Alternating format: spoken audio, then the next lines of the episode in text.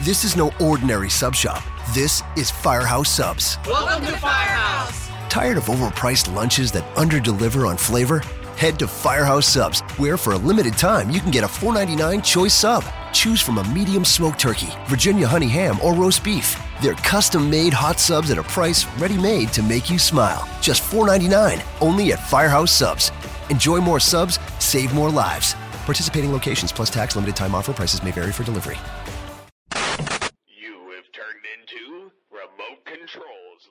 Episode. Listen in as the GCRN crew talks TV from 2000 to now, with pilot and season premiere episodes, finishing finales, and season passes as well. Now get ready to change the channel with your remote control as we bring you the latest and greatest in the world of television. All from the Geekcast Radio Network. We are all remote controlled. Not fast enough. Hell's Kitchen needs to die before it can be reborn. They must have people watching me. My experience, there are no heroes, no villains, just people with different agendas. Lawyer by day, vigilante by night. I'm just trying to make my city a better place.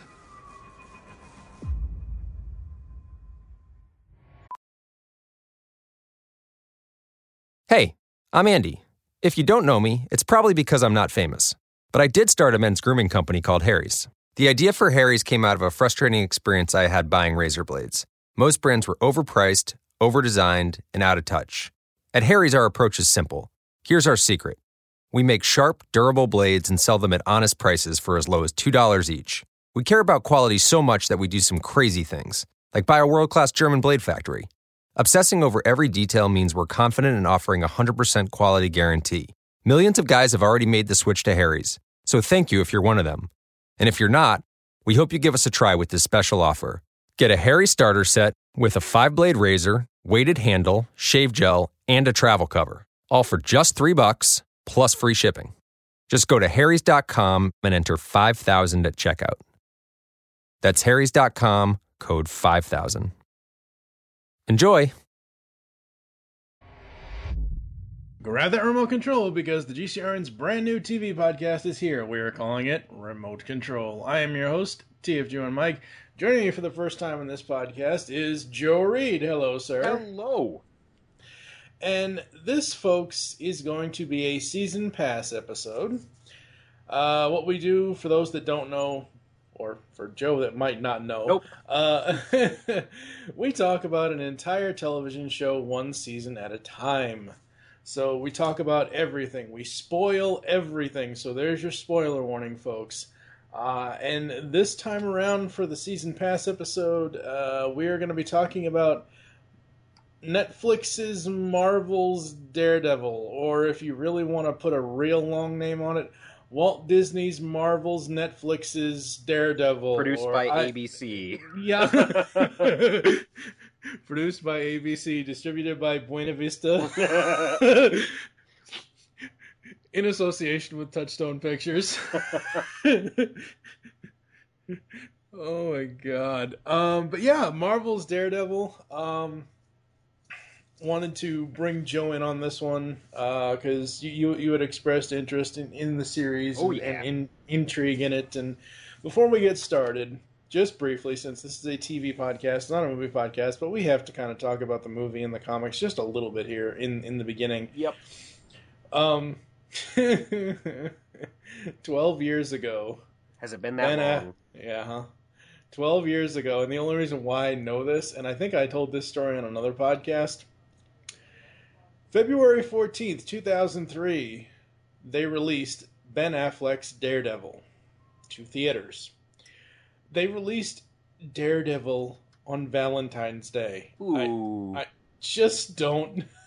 I remember even back then, I was like, what the hell are they thinking? The crazy thing was, I had flown up to Massachusetts, back home to Massachusetts, because for most people that may not know this, I'm in Louisville, Kentucky. I've been here for the past uh, 20 some odd years. Anyway, um, I flew home to Massachusetts because my, co- my oldest cousin, Rachel, uh, my uncle Robert's daughter, was getting married on that Saturday, the 15th. So I wanted to go see this movie, but my mom didn't want to have. Well, well, my mom wasn't there. I don't think. Yeah, she wasn't there. She was still here in Kentucky, I think, at the time. Um, I don't remember honestly where where mom was at the time, but uh, somehow it ended up where on Valentine's Day I went with Rachel, my cousin Rachel, her husband Joe, and I went to go see Daredevil. And in Kingston, Massachusetts, we have this mall, Kingston Independence Mall, or what I don't even know what it's called now. That's what it used to be called when I was a kid. And it's got the movie theater in there, but it's a mall, so they've got, you know, mall stores. As soon as I saw the bar scene and I heard what I thought I heard, which was Nickelback's uh, Learn the Hard Way, played in a really, really slow reverb for the bar fight scene as soon as the movie was over, before the mall closed, I ran into Record, Record Town and bought the soundtrack album you for this should film. be ashamed. no, no, uh, uh you oh, shame on you. uh uh See, I like the movie. I both the theatrical cut and the director's cut. The director's cut makes it a better story. It it it it fills in a lot of the gaps that the theatrical cut has, but I still enjoy both versions of the film. I don't hate that movie. Um, my my kind of intro to this is like, oh, hey, it's a superhero movie. All right. Mm-hmm. And I wandered into the comic store to kind of get the primer, and I found uh, this we I think it had like three issues in it 41, 42, and 43 of Bendis and Maleev's Daredevil. And that was my Mhm. first Daredevil comic. And from that moment on, I've been a reader of Daredevil, just buying that to prepare for the movie. And, you know, having read that and, and getting some uh, um, Frank Miller experience in Daredevil and knowing that stuff, recognizing the cameo that he had in the movie, Mhm. uh, uh, I kind of enjoyed it. I think the only thing that I hate about the movie is that ridiculous scene in the park where Elektra's fighting him, fighting Matt Murdock with his blind stick on the seesaw. Like, doesn't aren't you drawing a lot of attention to yourself and maybe giving the way giving away the fact that you have slightly more ep- you're, you're you're not you're you're not blind, Matt. You have, you have there's something special about you if you can do this. that scene um when I knew the director's cut was coming out, I was like, all right, sweet, it's going to be even better. When they didn't cut that scene, I was like, come on. If you got rid of that scene, I think it would be a pretty decent movie. They didn't cut that scene, but they cut everything out. The love story is not in the director's cut Mm-hmm. at all, which I know a lot of people didn't really care for the love story. Um, so, you know, we haven't had a lot of Daredevil stuff in other media other than comics since then. And, you know, 2015, it was sometime last year in 2014, it was kind of announced that, hey, Netflix and Mar well, Marvel wanted to Marvel was shopping around five shows that they wanted. You know, if, if you wanted one, they wanted you to pick up all 5 Mhm. I believe I believe that's what how it was. I'm not looking at any info, folks. So if I'm wrong in saying that they wanted a network to pick up all five in order to Call Mike out in the comments. Tell him he's wrong. yeah, please. Yes, exactly. Um, and Netflix, you know, was the only one. No one, no one wanted to. Which surprises me that no one wanted to deal with Marvel and Disney and all this and all that. And you know, you said that, oh, hey, you know, produced by ABC. You'd think that ABC would would, you know, jump on that train since they have.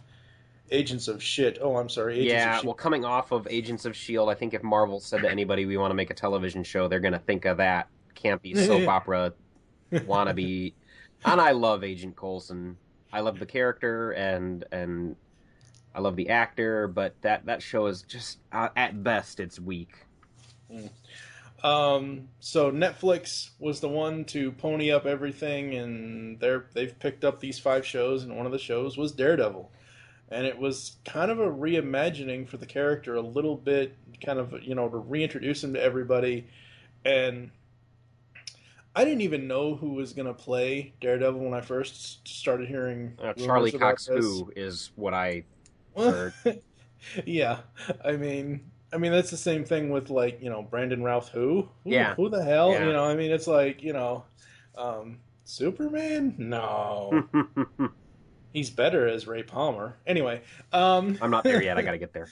oh boy. Uh, um, it's one of those things where the only thing that I was concerned about with this show was who they were going to cast as Kingpin or Wilson Fisk, or because he's not called Kingpin just yet, but everybody calls him Kingpin because we know. Mm-hmm. You know, I mean, it, it's just a knowing thing. And I grew up with you know the whole thing of Spider-Man the animated series in '94.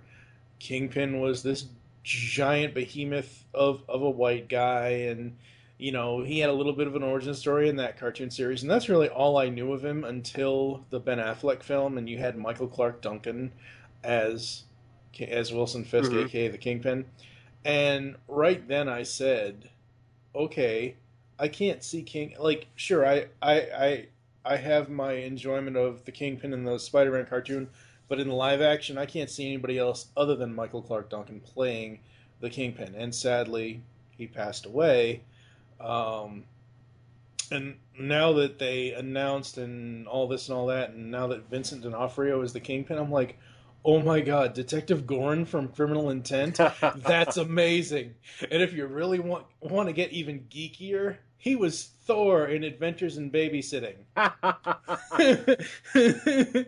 and it's like, oh my, like I can't like after watching ten seasons of Law and Order: Criminal Intent and watching the characterization of Robert Goren and D'Onofrio playing him, I can't think of anybody else that is more suited to play the Kingpin. I ha- I've never seen an episode of that. The only association that I have for it, well, two associations is of course Full Metal Jacket, and Mhm. then uh, uh, I need sugar and water. Yeah. yeah. Uh, It's the Men- only in Black. association I have is Men in Black and and and that from him. But uh, oh my god, I I don't know. I, well, I guess now is as good a time to go into it as any. Um, his portrayal of Wilson Fisk is amazing, multi-layered, complex. Uh, the the even even the way that he speaks, holds his face, the way that he talks to people, the way that he moves, the way that he fights. Um, uh, and and here we go, massive spoilers, and that's the last time you'll get warned now. Um, Well, really, really quick before we Sure, get sure, into sure. that, just to let everybody know, if you don't already know, obviously the show to set the stage here, the show debuted in 2015. It's on Netflix. Uh, it's a roughly a one-hour show. I've seen most of the episode times at like 52, 56 minutes, something like that. Seasons one to God knows how many. I know that there's going to be a season two, and there's 13 overall episodes. Um, with the casting, you know, we talked a little bit about Mhm. Charlie Cox. It always surprises me when British actors come on the scene and their characters obviously sound American, but when you watch interviews with them, they're obviously going to be using, you know, Like you know what I Hugh mean? Yeah. Oh, don't even get me started. Uh, Doctor House. Mm. But it's like, I- just, I don't know. I I mean, I like Charlie Cox as Matt Murdock and as Daredevil. I like his, he's kind of cocky a lot of the time in, in, in the first season. I like him in the character. I think he fits the role well. Um, what were your first impressions of him when you first saw the show? I well because I didn't know who he was, I was completely lost in the fact that he's Matt Murdock, and uh, uh, reading the comic as long as I have, well, I guess twelve years. You said that was when I yeah. He's the character has changed quite a bit. He's gone through a real dark period, and now with the Mark Waid run, he's really kind of brightening up. He's come out of his hard times, and, and even through that, you can kind of read the depression still happening. Uh, he's wearing the the mask on the surface, but you know we're coming into this Daredevil story when he's just his life is going to get a whole lot worse.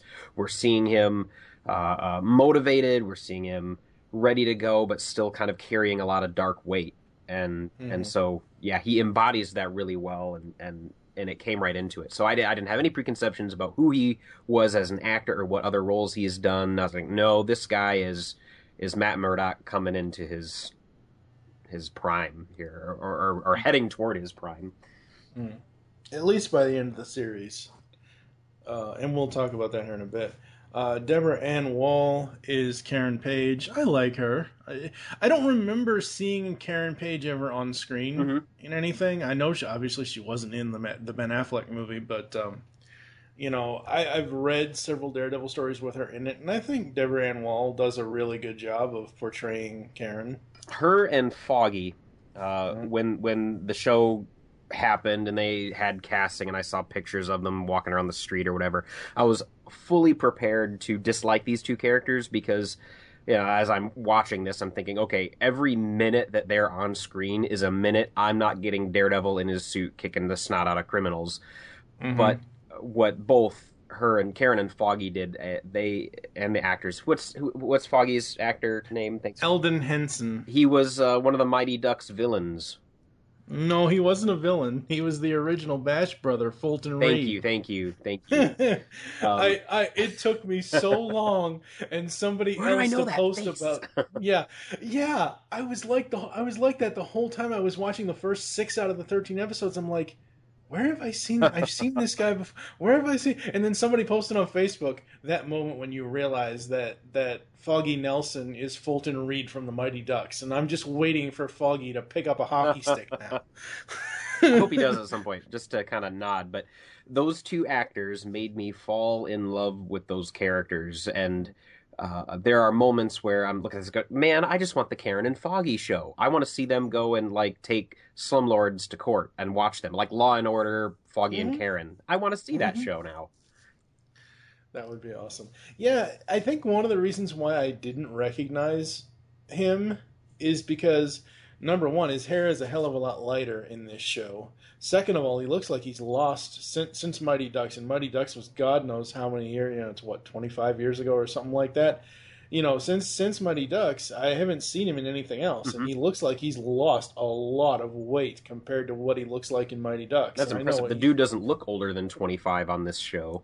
I know that's what I'm saying. It's one of the reasons why I never recognized him.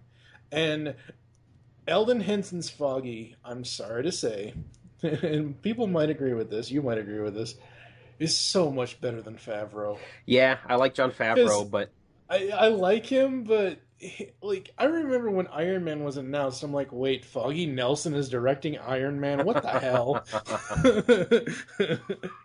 yeah, that was my only introduction of Jon Favreau was knowing him Mhm. through Foggy. But uh, you know, eh, in, in the comics, Foggy's not the character that I'm there to read about. He happens, he's things happen to him, but no, the TV show made me really love a lot of these background characters through the writing and definitely through the acting and the characterization. Uh, uh, I've I really love these guys. Yeah, absolutely, absolutely. Um, you know, you got Toby Leonard Moore as James Wesley. You've got. Uh, mofo. Oh, yeah. I wasn't sure who he was supposed to be. I don't recognize him from the comics yet, but that's I'm Well- gonna go back through and read it. I mean, Wesley. It's it's supposedly supposed to be a take on Wesley Owen Welch, as far as I can tell. Kingpin's right hand man, and that's fine if they want. But like the whole time, the first I think three or four episodes until they until Kingpin eventually says his name, I didn't know who who the character was supposed to be. I didn't realize. I mean, I knew he was he was the Kingpin's right hand man in the show, Mhm. but I didn't realize it was that right hand. Like it, it didn't connect with me. Um, you got Vondie Curtis Hall as Ben Urich. That was a surprise, you know, and, and I don't know, it's whatever. You know, they changed the race of a character again. Why do they do that? But no, three seconds on screen, you're like, nope, that's Ben Urich, and he's awesome, and I love him, and I want to watch the Ben Urich show. Too bad. Well, Yeah. I, I, I guess you can watch the zombie Ben Urich show. I guess he ain't showing up in Spider Man. I, you know, I gotta say though, that was another th- really cool thing about the 2003 film. I love Joey Pants as Ben Urich. Yeah, me too. That was perfect casting. That was better Uh, casting than Ben Affleck. True. Uh, uh, one of the other big ones here, kind of the last one we'll talk about. We already kind of talked about Vincent D'Onofrio, but uh, you got Rosario Dawson as Claire Temple. Uh, I thought that was an interesting casting choice. I again, I don't know her from the comic yet. I need to go back and reread it. I'm setting up to do that, but uh, Mhm. eh, yeah. And the only the only thing I know Rosario Dawson from is from Clerks Two, So Yeah. that's that's all the baggage that I come. But it, it- she did a good job. I, I I did not dislike her at all. According to Wikipedia, and again, take it with a grain of salt, a grain of salt, Claire Temple is the ex-wife of Bill Foster and a romantic interest of Luke Cage. In her earliest portrayals, she was a nurse for Dr. Noah Burstein in his 42nd Street storefront clinic. Uh, Claire encountered an injured Luke Cage, and the two soon became romantically involved. Oh, she'll be back in the next series. She'll be back. In the, I bet she will. That's what you need to tie everything together. Yep. Uh, you know, Vincent D'Onofrio, what more can we say about him? We've kind of already talked about him. Uh, some of the recurring roles, some of the guest stars were, were really, really interesting. Um, let's see here. My favorite surprise that I didn't know until I watched it was, uh, and I don't know the actor's name, but the warden from Shawshank Redemption as Leland Owlsley. Mm-hmm. That was real Yep. cool. Uh, I'm hoping uh, uh, that the son that he kept talking about is a junior, and that we'll get to see Leland Owlsley come back in, you know, the green suit that maybe he can fly, or maybe you know, I just I want to see the, a little more comic booky portrayal of Owlsley.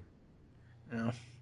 I wish uh, Stan's appearance was not just through an on-set photo. Like, I wish it was actually Oh, I didn't catch that.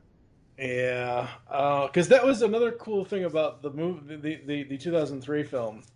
They work the story in a way where Stan Lee is the old man that that Matt saves from. being Yeah, yeah, yeah, yeah. it's like it's just like if anyone could take every single appearance of Stan Lee in the Marvel Cinematic Universe, even going back to X Men, uh, I would love to watch the Stan Lee appearance movie just to see how people put those in order. Oh, it's so funny. All right, uh, to jump or not to jump the shark. Um, what did you think of the opening credit? I mean, they're, they're, they're opening credits, but what, what did you think of the opening titles and all that stuff That for the show? was beautiful.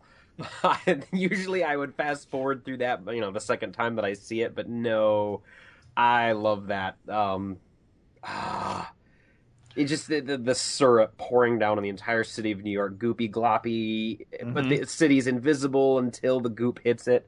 I cannot say amazing enough things for that because it's just stellar. The music's good. I like the, the music. Sounds like you're listening to it underwater, so you're aware of your hearing during the opening titles too, which I think is a, a very clever decision. Absolutely. Um, I like the opening title sequence. After about the sixth episode, I kind of got tired of it, though. I just got tired of hearing the music. Um, and I'm happy that because this is a Netflix show and this isn't a show that's on television, on actual television, um, that they didn't just do an intro. And don't get me wrong, I love the intro to The Flash and, and sometimes the intro to Arrow, but I'm glad they didn't do. My name is. And, Yeah. You know, I'm all. Like, I'm glad they didn't do that. I think what's really the coolest thing for me on the on the title sequence is when he is when he Daredevil and the t- the name when, when the character and the name Mhm. show up in the goop. I thought that was really clever Mm-hmm. because it's showing that the show is molding the character. That's why we don't re- we see him as quote unquote Daredevil, the guy in the black mask, but we don't actually see the true face of the devil until the very last episode, which I absolutely loved. That was something that I thought I was going to hate as well. Like I thought, okay, we'll see him in the black suit for the first episode two or three, and then he'll get the costume, then he'll get the outfit. But uh, after watching it a couple, and no, I really don't mind that he's not in the suit, and he could be not in the suit for two more seasons, and this show would still be amazing, and he'd still be Daredevil. But uh, but I'm glad that that's there and that it's it'll be coming for next season. Uh, the funny thing is, now that I think about it, back on the on the title sequence, really quick, then we'll move on. Is now that I'm thinking about it, it kind of reminds me of um, what if they tinted the T1000's metal red? It kind of reminds me of liquid metal Mhm. from, from Terminator 2. Um, but the show itself, I thought I was going to have a hard time watching it. I really did. As it progressed, I think my only real complaint is that to the to us the audience and I know they wanted to show Wilson Fisk, Fisk's story. I think having like, it, it, I think only his voice was in the first episode. I think they kind of showed him in shadow in the second episode. By the third episode, boom, there he is in the art gallery, mm-hmm. and I'm like, wait, no, this is too early to show the audience. Keep the mystery a little bit more. But after watching the whole thing, I understand why they did that when it was done. Yep. And I still love it. It was it was part of his story. Mm-hmm. And the with the Wilson Fisk character, what I was going into earlier is, and what D'Onofrio did so well is okay. This is a guy. This is a kid who had this incredibly traumatic thing to him happen to him when he was a child, and we snap to Wilson Fisk as an adult, but he's still a child. Mm. And you can hear in how he demands things, how short his temper is, and even his body physics when he's fighting that he's still a child. And you can see it in his face when he's angry uh, that he he doesn't have that emotional control that an adult would. Um, mm-hmm. I would love to hear D'Onofrio talk about playing the character because man, you know there was some psychology stuff going on uh, uh, to help him in- inhabit that role. I just blown away and impressed. Yeah, I was too. Um, I I just think that he it just fits the role like a glove. Mm-hmm. There's there's no one else that they could have gotten to do this, and I believe he even. Um, I believe he gained weight for this one. He's I he's pretty hefty, yeah. Yeah, he's he's one of the very few actors in Hollywood that I know of that you often hear stories of them gaining or losing weight for roles. I'm sure it happens more often than I'm, you know, alluding to here, but it's not very often that a story is, you know, that a news story is hey, this person gained 70 pounds or this person lost 100 pounds to, to, to play this role, to get into this role. And, but yeah, I would love to hear uh, some more in-depth interview stuff with D'Onofrio. I've seen clips of him talking about the show, like a like a kind of a press junket kind of thing. Yeah, and I've, I've I read the Reddit AMA, but it was before the show had launched, so nobody could ask him what was that. That was crazy, yeah, man. Yeah, yeah. Um, what do you think of all the fight choreography in this one? Okay, the fight scene at the end of episode two is mm-hmm. the most brilliant piece of film that I have seen in a very long time. That single cut, the uh, if if you at home haven't seen this yet, or no, if you didn't notice it, go watch that right now. Uh, pause the podcast, go watch at the end of, of episode two. From the moment that Matt Murdock walks around the corner in that hallway, it is a single cut until he walks out of the opposite door with the kid. That entire fight was one cut, mm-hmm. and it's incredible. Um, I'm trying to think of the the movie that they said that they kind of were inspired by to do that, and it's not coming to me. But there's another very long fight scene that was a single cut. But mm. uh, there there are moments in that where the the fight goes into a door and then the camera kind of pans around and it's a moment where they could have cut they put two of those moments in there where they could have cut, but they have since come out and said that they they were there in case they had to, but they didn't have to. It was all one piece of film. Um, and uh, the, at one point, Charlie Cox would fight, fight, fight, fight, and then go into the door, and he'd be off camera. And when Daredevil reappears, it's the stunt double: fight, fight, fight, fight, fight, falls back in the other room. But all in all, it's one cut. And by the time he's done and he's boxed the guy. They, the stunt guys are tired. Charlie Cox is tired. He's like just using the wall to help himself stand up to get these last moves in. He looks exhausted, and you buy it because mm. it's real. One of the yep. best pieces of film, and I there's there are several moments, several other instances where there's a one single cut. Um, one of them involved a moving car in a later episode where the the blind Asian guys in the back seat singing and the two Russian guys in front yell at him. That car is driving down the road and that camera there that doesn't cut for you know five to eight minutes uh, there too, and that was that was kind of neat. Yep, absolutely.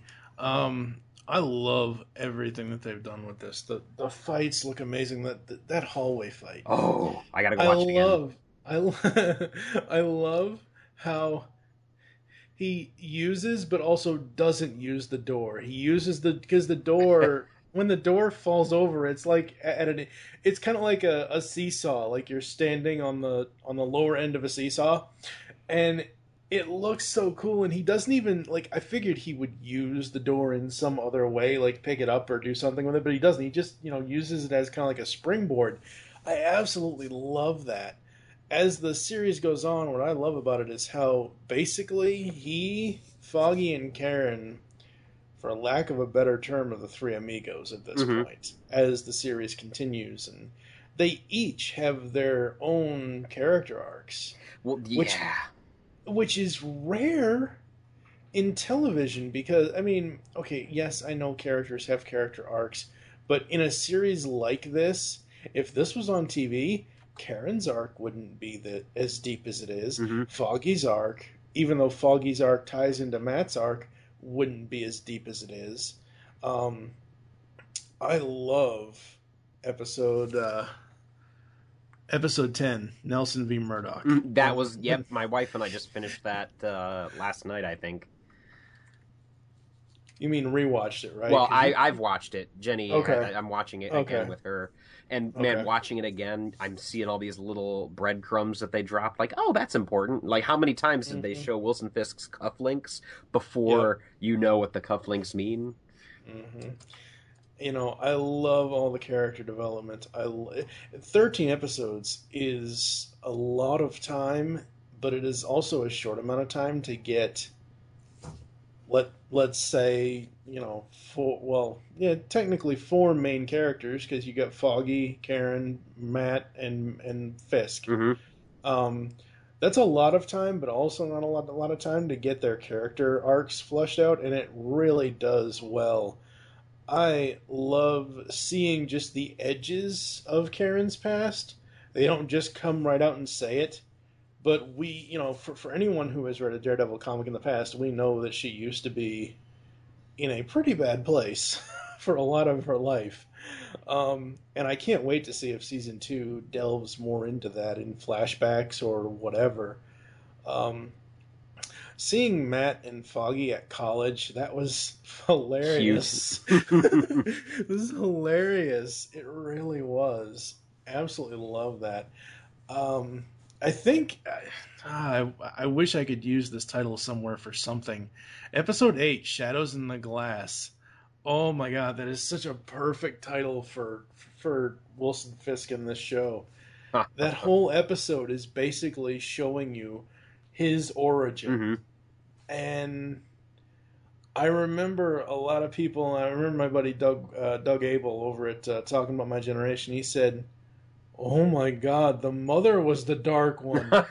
I was like, "Yeah, she kind of like I didn't expect that." Well, I I don't know if I'd say that she was the dark one as much as she needed to do what she needed to do to protect Wilson.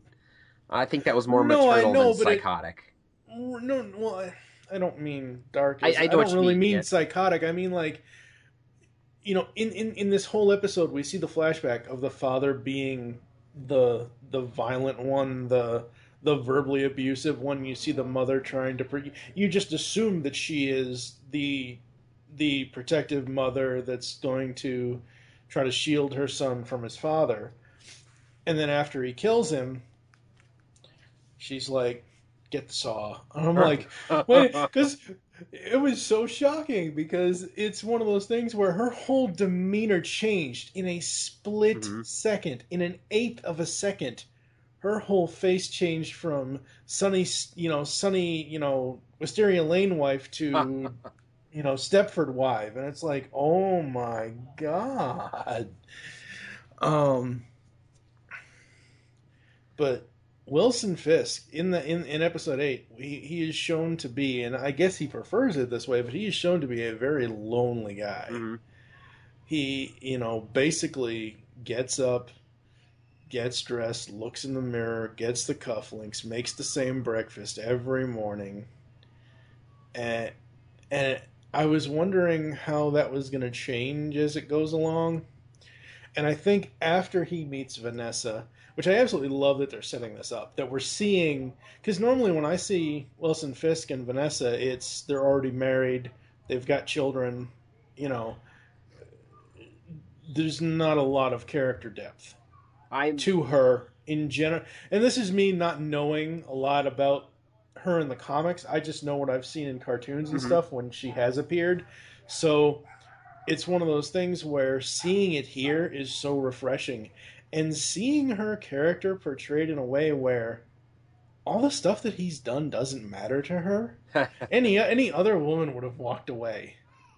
I, uh, I, it surprises me that I've I can read the comic for as long as I have and not Mhm. know that Vanessa was a character until I, gosh, what am I? I, I reread one issue, uh, just because I needed to know which trade paperback I needed to buy to complete the set, and like, oh my gosh, they're mentioning Vanessa. She's from the comic. I had no idea, so I was kind of happy and and glad to now go back and reread everything and see what else I more than likely missed. Mm. Yeah. And you know, I I really got this whole and this is going to sound bad, but have you seen the 1999 Pierce Brosnan Rene Russo remake of uh, Tom, uh, the Thomas Crown Affair? I did so long ago that it doesn't matter, and I haven't. Uh, okay, well the, the the the only thing I'm going to mention is that this whole thing with fit with, with Wilson and Vanessa Mhm. kind of reminds me of that movie and the fact that you know her Russo's character at the end of it didn't really care what Crown's character had, had or hadn't done, Mhm. and I'm like, oh wow, that's interesting that they're they're going in that direction as far as she, you know, as long as he's honest with her, she isn't going to make any fuss about anything that he's done. Mhm. And this, after, I forget which episode it is, but after the one episode where he basically um, decapitates the Russian with the car door, that scene right there is proof positive this show would have never been on network television. I I look at a show like Shield and imagine whatever number its budget is, and then I look at Daredevil and see how much lower its budget is, and like mm-hmm. why why can't Shield be more like hmm. Daredevil and and you know how, how Daredevil could have been like Shield. It could have been. Now I like Arrow. I'm I you know, it has its its uh, soap opera moments that I don't like, but I like you know, and I like I like uh, Flash, but man, boy, is is Daredevil just a different caliber of show. It is very much so. And and is is it is it lighting? Well, yeah. It's, I mean, Daredevil's much darker, uh, uh, more sophisticated. It's not like uh, you know a flat spotlight from the front. Uh, is it is it uh, more serious? Well, yeah, but I mean that doesn't make it good. It just happened to be good and be serious. There's there's something magical going on about the chemistry that went into the making of Daredevil that is special, unique, and exquisite. Yeah, absolutely. I mean, you know, I'm we're, we're not going to sit here and compare this to Flash and mm-hmm. Arrow and all that stuff uh, because I personally I love Flash. Arrow, I'm kind of this is discussions for another day, but I'm kind of losing it on Arrow because it's more. It's kind of like he's um Bataro than anything else Yeah. at this point. Um, I hate to say it like that, listeners, but it's true. If you watch, It- the that well yeah that's another that's another show yeah. Um, but with Daredevil, everything they've done to this point, I don't even know where they're gonna go for season two, folks. oh they could go anywhere. This could be uh, they could go the Brubaker way and Daredevil locks himself or gets into jail so that he can track down Wilson Fisk inside. Um um what else? all we're I, I think we're gonna get Elektra. I think we're gonna get Bullseye. Um man yeah, I have a feeling. well, the the long term plan, if we didn't mention it earlier, there are the the the four shows. We were well five, right? Mhm. Daredevil. We're gonna have um, AKA Jessica Jones, Luke Cage, and Iron Fist. And after the four shows debut, they're gonna put them together and form the Defenders, which is the four of them. I have a theory. Um, not knowing anything about the Defenders when this was announced, I went and did, dug up some information. Uh, apparently, one of the key members of the Defenders since the beginning has been Stephen Strange. And I Hmm. wonder if we're going to see Benedict Cumberbatch's Stephen Strange introduced in this series. In in this in this I don't know, not series set, The- I guess you'd say. Yeah, the Marvel TV Yep. universe. Yeah, I don't know. Um, I know he's getting his own movie, but man, would it be neat as an after credits cameo. I'm not saying Yeah. he'll be a member of the Defenders on the TV show, Yeah. but it would be nice Yeah. if they threw that homage there because I can't, I couldn't find an uh, uh, uh, an image of the Defenders comic without Stephen Strange on the cover. Yeah. Um, as the show came to its conclusion and we got the fight and and everything else, episodes eleven to thirteen are so well done. Like I didn't realize like episode thirteen, it is just under an hour. But it feels like you're watching it for two hours. There's so much in they they put so much into that one hour of television. I don't think they could have put anything else in there. That's something that I noticed about the entire run of Daredevil is how long the, the they're willing to spend on scenes. There is so much dialogue. They let things linger. You're you're there for a five ten minute scene. Uh, not just the fight scenes, but even the dialogue things where they're just in the law office. And I, I think that's refreshing. I think you watch it and it's obvious that the showrunners are not treating you like a short attention span idiot. They're letting you learn about these characters. Uh, you know, I, I would love to count the number of cuts, the number of scene changes in an episode of Agents of Shield, and compare it to the number of cuts in mm-hmm. an episode of Daredevil. And I bet it's you know maybe 200 cuts in Daredevil, but Agents of Shield would be something like a an MTV music video, just thousands of cuts. wow, that's funny. Yeah, I, I don't know. The show Oh. does not treat you like an idiot. No, and not at all. we're I'm so tired of and I didn't realize how tired of it I was. I, I want to be treated with you know like I'm an adult. Mm-hmm. Absolutely. And this show really does that. This show really takes almost uh, they they fit about as much as they could into the mythology. Um, I like the origin story for for Daredevil for Matt Murdock. I like Stick episode. it's a I like the stick episode. Um, it didn't hit me as much as it hit a bunch of other people because I I have not read Daredevil comics Mhm. at all in a long like I don't even remember the last. I think the last Daredevil comic I might have read was well yeah the last one I read was um I hate to say this but it's true because I'm tired of that damn villain that crappy Kevin Smith book.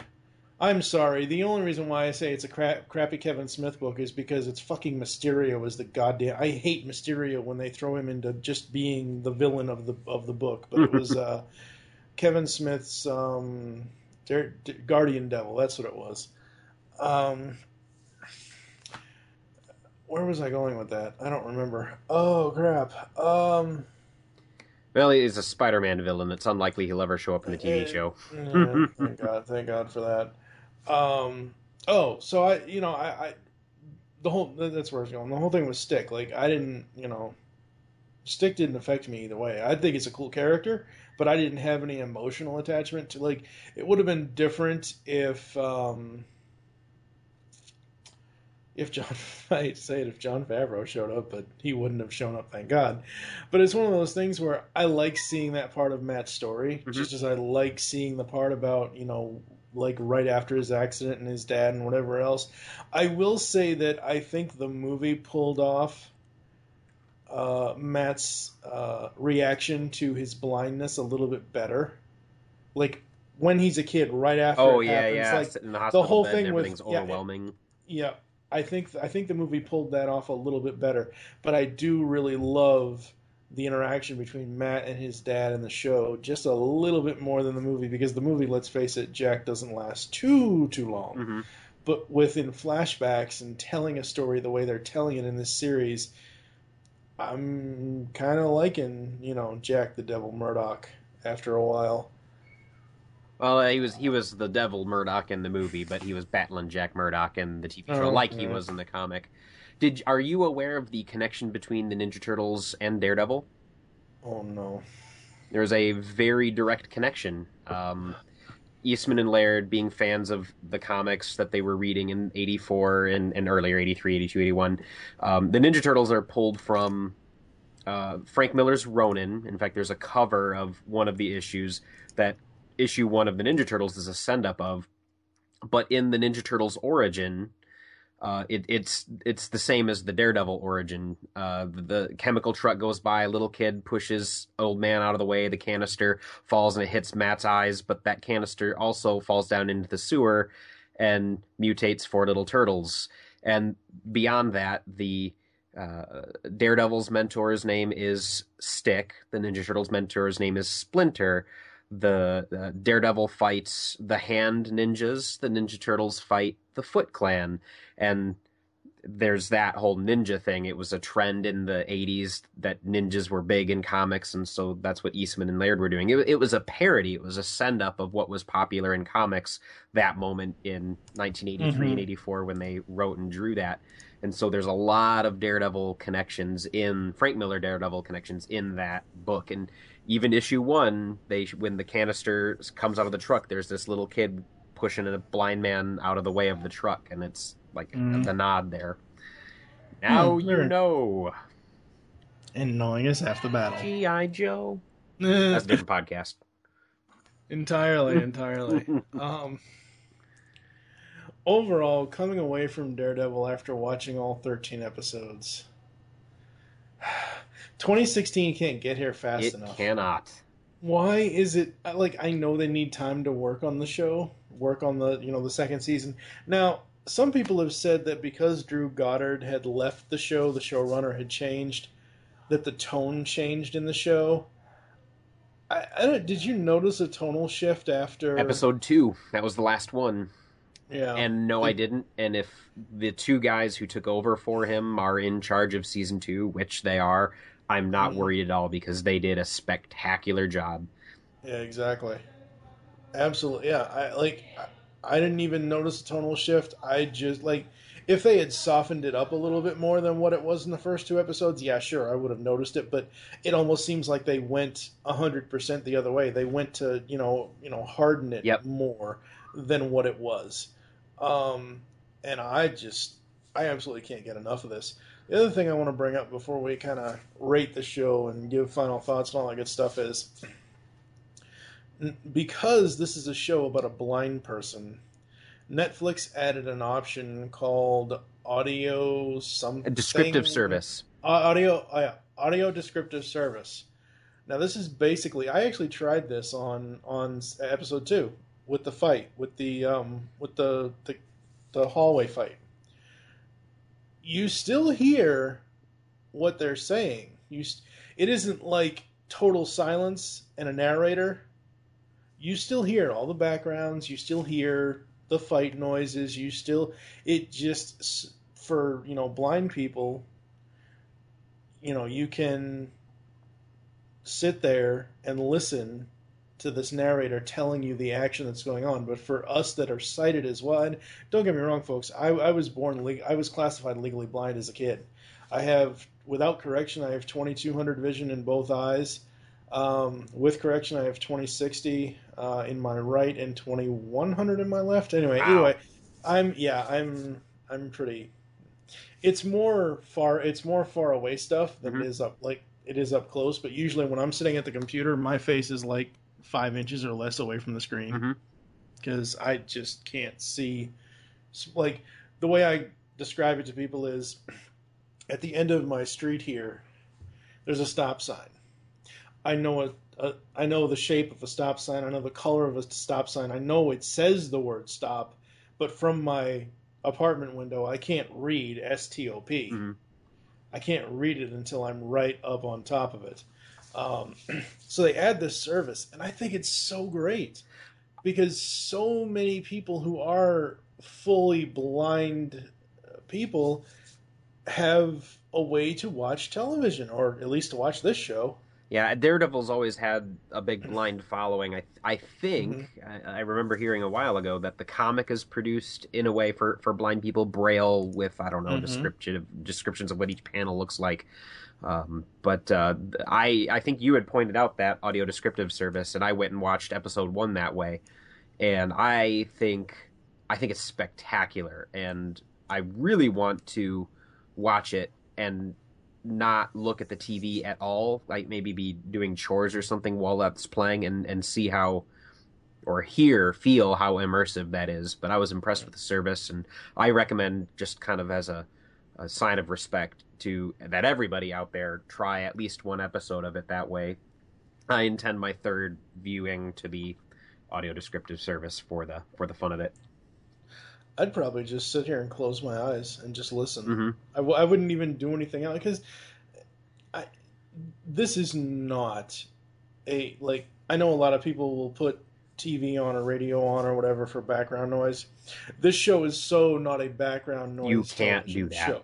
No, you just can't. I, pi- I it's my second time through, and I'll pick up the laptop and I'll start browsing Facebook, and then like, no, no, no, no, I got to put that down. I'm missing stuff. I I can't do it. All right, folks, we're going to take a quick break. Come back with the GCRN review, which is where we give it a rating, and then we'll do final thoughts and exit stage left after this. Now for a behind the scenes look at Geekcast Radio Network's newest show, Talking in Circles. So, Chuck, Greg, what are you guys thinking for this week's show? Well, Dan, how about we just talk about the things that we've read or watched this week? We do reviews like that every week, Chuck. How about a game like Fact or Fiction or The Power of Names? Those are great, and we're always coming up with new ideas for games. And how about some top fives? You know how I love my top fives. What about tournament style brackets or sequel reboot and destroy? Who will win in a fight? Taking too far? Crazy but true news? Or Yes, it appears we have lots of things to work on. listen to Talking in Circles, taking timeless topics in new directions. Every Tuesday on iTunes or GeekCastRadio.com, the Geekcast Radio Network. Hey, Dan, who's the guy with the creepy voice? I'm Colin Baker. My name's Frazer Hines. Hi, I'm Daphne Ashbrook. This is Andrew Cartmel. Hi, this is Colin Spaull. Hello, I'm Simon Fisher-Becker. This is Ian McNeice. Hi, this is Travis Ritchie. You listen to this Mark Ooh, for tunes. Listen to Mark Who 42's Universe. If you're into Doctor Who, listen to Mark Who 42's Universe. We always have the latest Doctor Who news, reviews, and interviews. We are available on iTunes, Stitcher Radio, Geekcast Radio Network, and our home base, MarkWho42.net. Mark Who 42. The meaning of life. All right, folks, it is time to exit stage left and also talk about the GCRN review. We go on a 0 to 5 star scale for the GCR Universal Rating System. Uh, I mean, it's five stars all the way. I mean, pretty much. There, there may be a couple of things that I, I didn't come away with this series thinking, oh my god, I can never watch this again because of that one moment that that one thing happened, even though I can't tell you what that one thing is. Overall, any little nitpick is forgiven, honestly, because this series is so damn good. This is I I would almost say this is Marvel's most perfect thing uh, that they've done. Uh, I can't wait for season two. As a fan of the character, for, for for I I can't even articulate why Daredevil is my favorite superhero. Uh, this show does him complete justice. Can't wait for more. Can't wait to see some of the stories reimagined for television with Charlie Cox playing Daredevil. But uh, yeah, an absolute five star um, uh, perfection. I, I maybe want to give it a, a, four and a half so that I can allow season two to surpass it.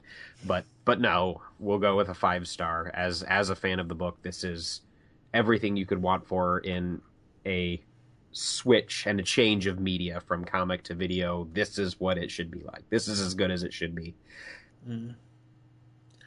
Uh, so Marvel.com did announce that Netflix ordered a second season for Daredevil, but they are going through yet another show running change. A second one? Yep.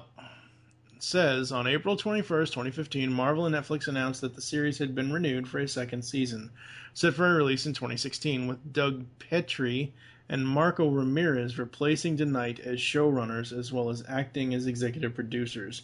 Both served as writers in the first season and worked closely with DeKnight and Goddard. So it's going under another showrunning change.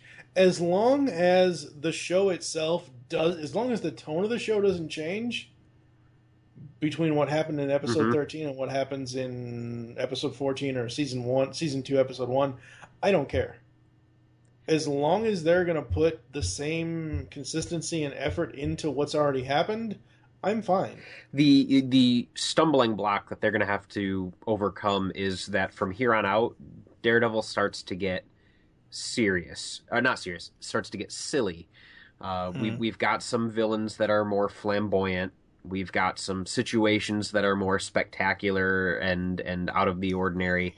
Uh, and and and I, you know, I don't know how I want them to handle that. Do I want them to handle it by changing them to make them more real, like they did with Leland Owlsley, or or are we going to take a deep breath, relax, and let them do something like their new interpretation of Stiltman, or what is Bullseye going to look like? Is he going to wear his outfit, or is he going to have a tattoo of the bullseye on his forehead, or a brand like uh, uh, Colin Farrell did? Um, we'll see. You know, it, it there there's some challenges now. Did you notice in the back of the the shop where uh, Wilson Fisk has his suits made? You could see the gladiator, the buzzsaw guy with the, with the whirlwind with the arms and the blades, and the Stiltman Mhm. costume in the back. That was like, hey, good job, guys. Nice nod there. Thank you. Yep. I am really surprised that they actually, I'm kind of surprised and not really surprised. The soundtrack for this is already out on iTunes. um, which is interesting because I wasn't even sure the show was going to get a a a soundtrack. Um, but yeah, it, it's out there already. Uh, like I said, Daredevil. I can't wait to see more. You know, I know it's a product of our times as far as us paying attention to the writers and the producers and the executive producers and the people who are in charge of the show. But 20, hell, even 10, 25 years ago, 30 years ago, we didn't care about, well, 30 years ago we didn't have the internet, but it's one of those things where it's because of the internet that that matters, who's running the show. Mm-hmm. And like I said before, for me, nothing really ch- like I didn't notice a change in you know too much of the tone. I just saw the show evolving as it happened. Um, I think a lot of the So- groundwork had been laid for these guys who took over, but Yeah, beside true. the point, I think. Yeah, I'm not. I'm not worried um, yet. Yeah. Um, absolutely, absolutely love this show. Um, I'm gonna have to watch that that final. Actually, I'm gonna have to watch uh, episode. Is it episode eight? Uh, forget. Uh, yeah, episode. Yeah, I'm gonna have to watch episode eight and episode thirteen with that audio descriptive service on because I want to see what the how they show the shadows in the glass episode Mm-hmm. with the audio, audio descriptive service because that's going to be really cool to see that. So, all right, folks, as I've said before, and I know it's been a few months since Remote Control has been on uh, doing episodes, but we are back. Uh, next time around, we're going to be doing finishing finales. This is our way of wrapping up a season, kind of like um, it isn't the season pass, but it kind and it's kind of weird. My whole thinking was okay, so I'm creating this TV podcast. I want to take advantage of the fall TV season and the spring kind of finale thing to that that fall TV season. So I'm going to create pilot premieres where we just talk about our initial thoughts on the first, very first episode of a show. And then when we get to finishing finales, we'll talk about if we kept up with the show or what we thought of the show after the fact.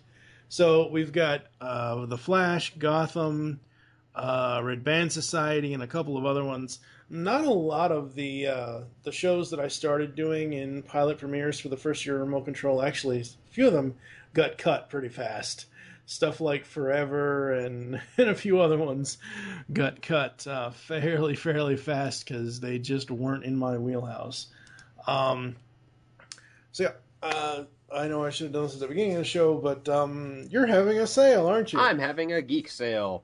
Uh, June 13th, if you're anywhere near the middle of Michigan, you can drive over and see us uh, at Big Kids Games on Plainfield from 10 o'clock in the morning to 7 p.m. Uh, and hey, if you're nearby and you want to set up a booth to sell things, that's free too. But you can find me at facebook.com slash geek stuff garage sale. Send messages there and I will get back to you. Awesome. Awesome. All right. Thank you for joining us here on Remote Control. There are some ways to get in contact with us or leave feedback for the show. Visit the website geekcastradio.com. Email us feedback at geekcastradio.com. Leave the show's feedback in iTunes. Please do this. Follow us on Twitter. My, uh, at Geekcast Radio is the main network Twitter. Mine is TFG and Mike. Joe hates Twitter. Yep.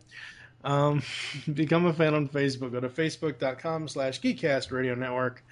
Call the voicemail line. Tell us the show you're leaving the message for and your name. 502 526 5821. There's a five minute time limit.